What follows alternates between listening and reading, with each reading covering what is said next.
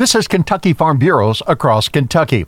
KFB First Vice President Eddie Melton says state and national Farm Bureau policy starts at the local level. So all those issues come up at the local restaurant or at a county farm bureau meeting or just a group of farmers getting together talking about things that are going on in agriculture.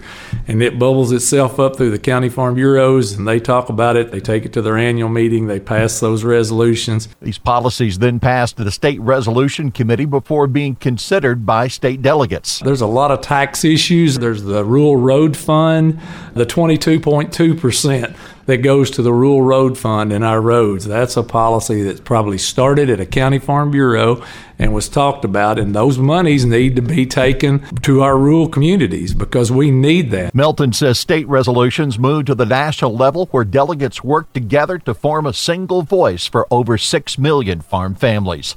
This is across Kentucky.